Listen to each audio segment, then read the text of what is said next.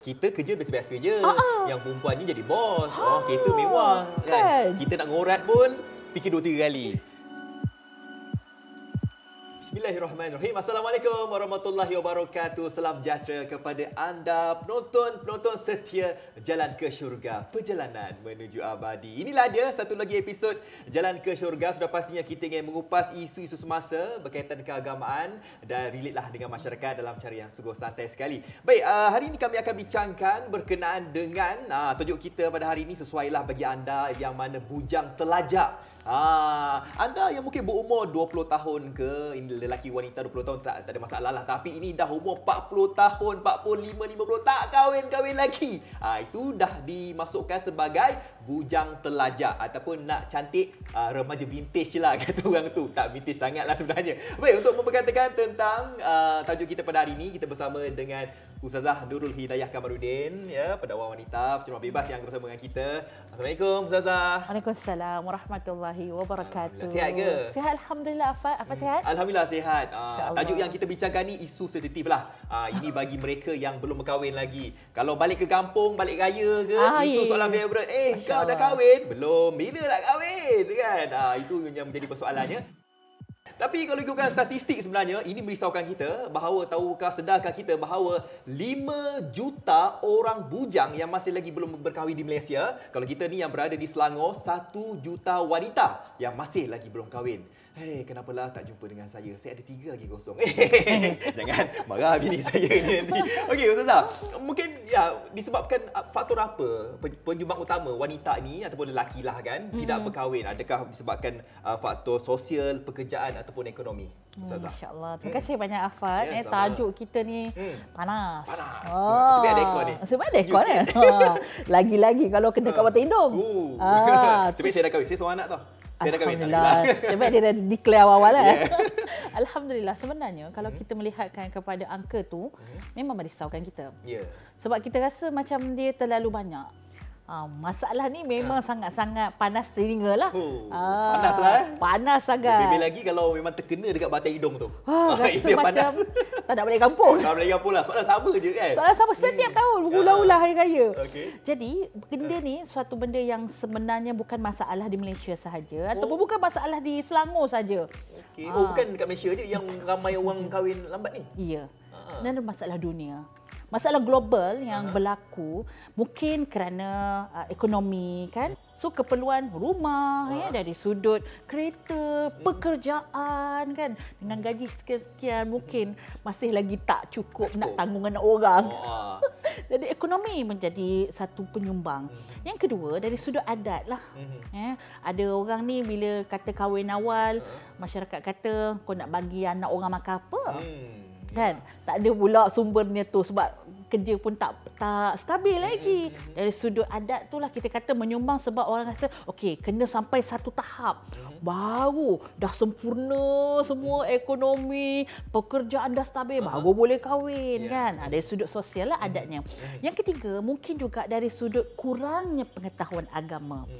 Sebab dia rasa perkahwinan ni mungkin adalah kerana uh, saya tak tahulah eh, kata bagaimana tapi dia merasakan agama tu penghalang untuk dia untuk dia sampai ke dalam gerbang perkahwinan. Mhm. Uh, maksudnya dengan mahar eh Aha. Ah dengan oh saya ni tak cukup ilmu Hmm. lagi kan. Ah macam mana nak jaga anak orang. Ya. So jadi kurangnya ilmu agama, pendedahan agama menjadikan seseorang itu merasakan perkahwinan adalah satu beban.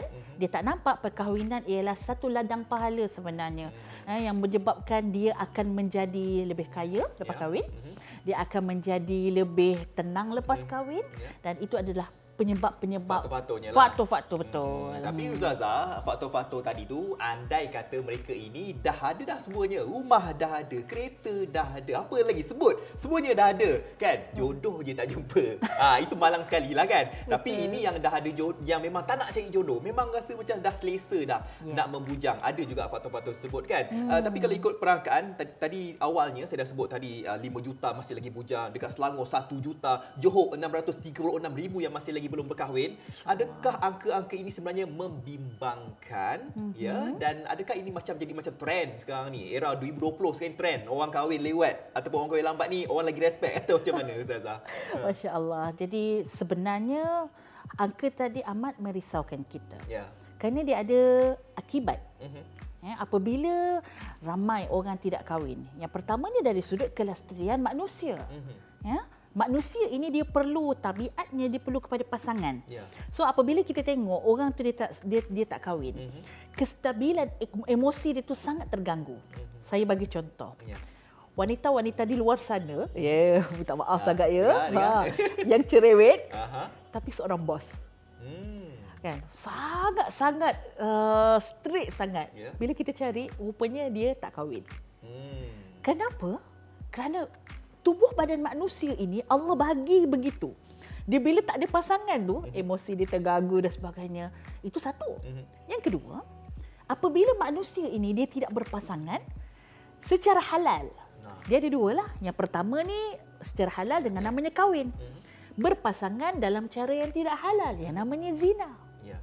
Apabila dia tidak kahwin, dia akan cari tak tabiat dia. Ya. Mhm. Tapi dengan cara yang tidak betul. Ya. Dengan cara yang mudah tetapi di sana tidak ada apa? Tidak ada nasab. Eh, Bila ada anak, anak tak ada keturunan, Ya. anak tak dapat uh, sijil lahir, Mhm. anak da- bukan anak sah taraf. Dia tidak ada keberkatan dalam kehidupan dia. Jadi, perkara ini akan berlaku. Mhm. Dek kerana apa? Benda yang kita buat tadi tu melawan kepada fitrah Ya. melawan kepada tabiat manusia. Mhm. So, adakah perkara ini membimbangkan? Benar-benar membimbangkan kita apabila kita tengok angka ini seimbang dengan angka apa? Angka pembuangan bayi. Ya.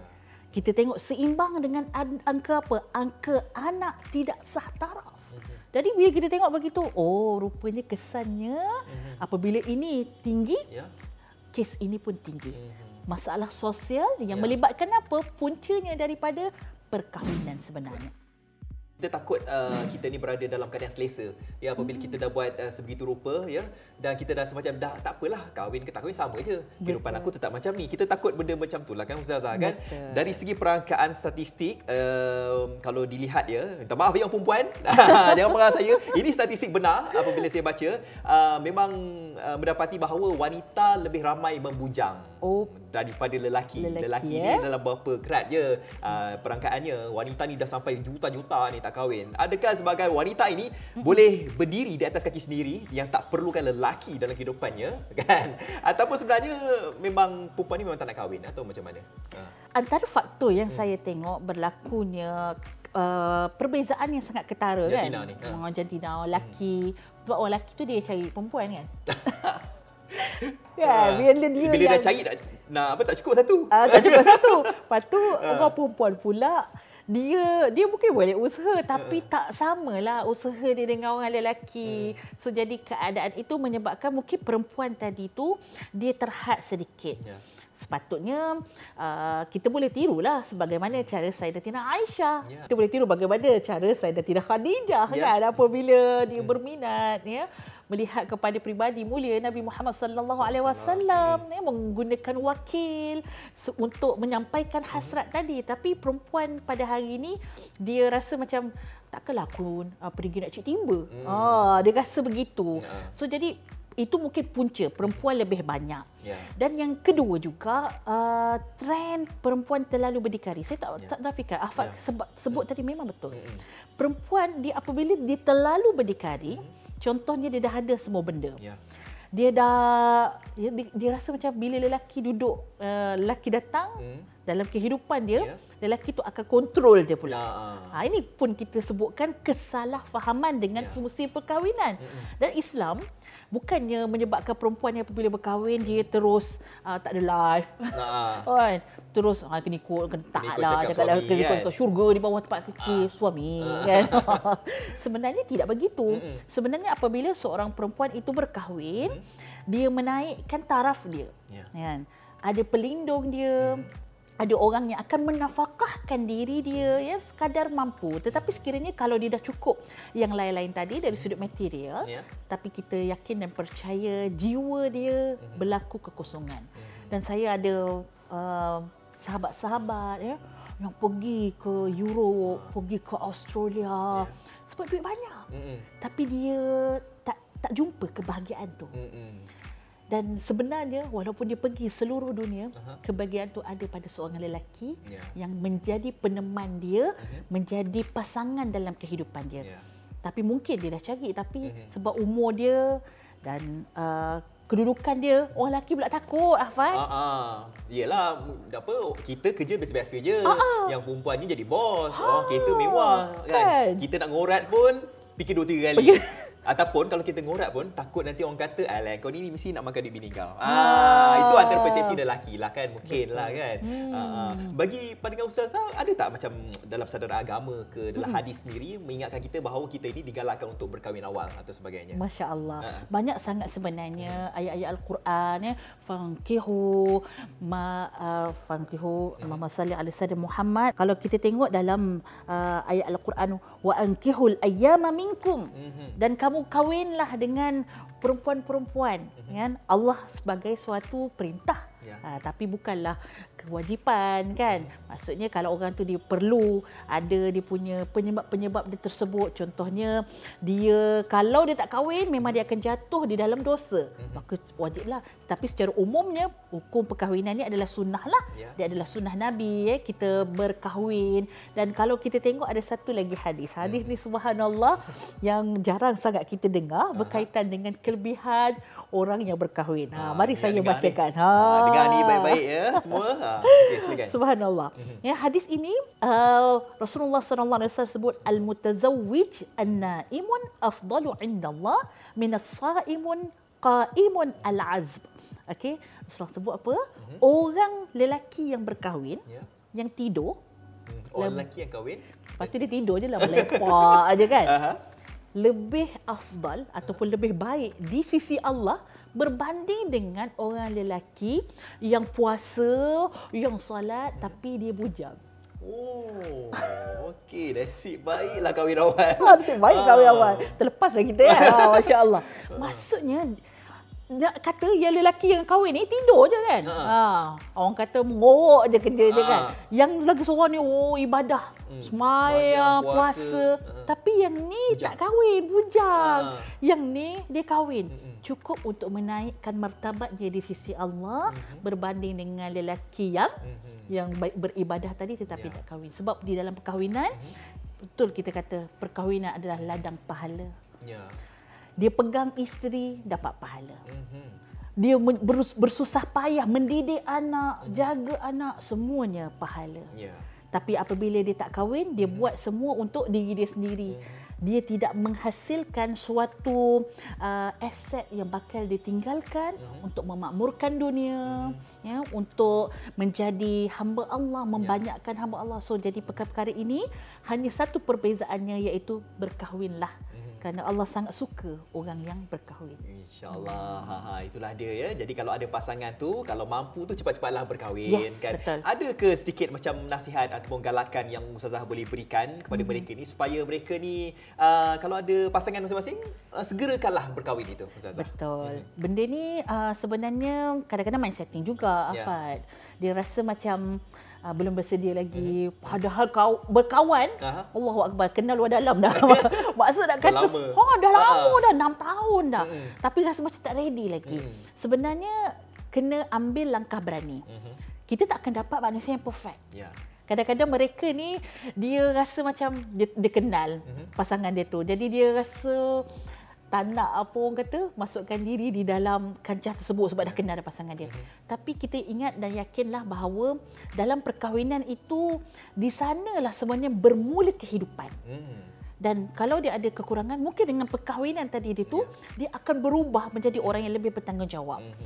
Dan dengan perkahwinan tadi tu Allah akan bagi berkat yang sangat banyak. Contohnya dari sudut uh, ekonomi. Ya. Kan? Ada ayat Quran Allah sebut kalau seseorang itu dia berkahwin Allah akan gandakan harta dia. Kerana duit itu datang daripada perkahwinan. Apabila dia berkahwin, Allah akan buka jalan dia. Cuba kita tengok ada orang dahulu sebelum kahwin naik botol kap chai. Ya. Lepas kahwin, eh dapat pula rezeki beli kereta. Dapat anak pertama, dapat rezeki beli rumah. Ha. Dapat anak kedua, tukar kereta baru. Mhm. Sebab apa dah tak muat dah kan? Dah ramai dah. Ramai dah ada ada kat belakang. Nampak tak? Rupanya Allah buka rezeki tu dengan perkahwinan. So jangan takut dengan perkahwinan Ya. ya.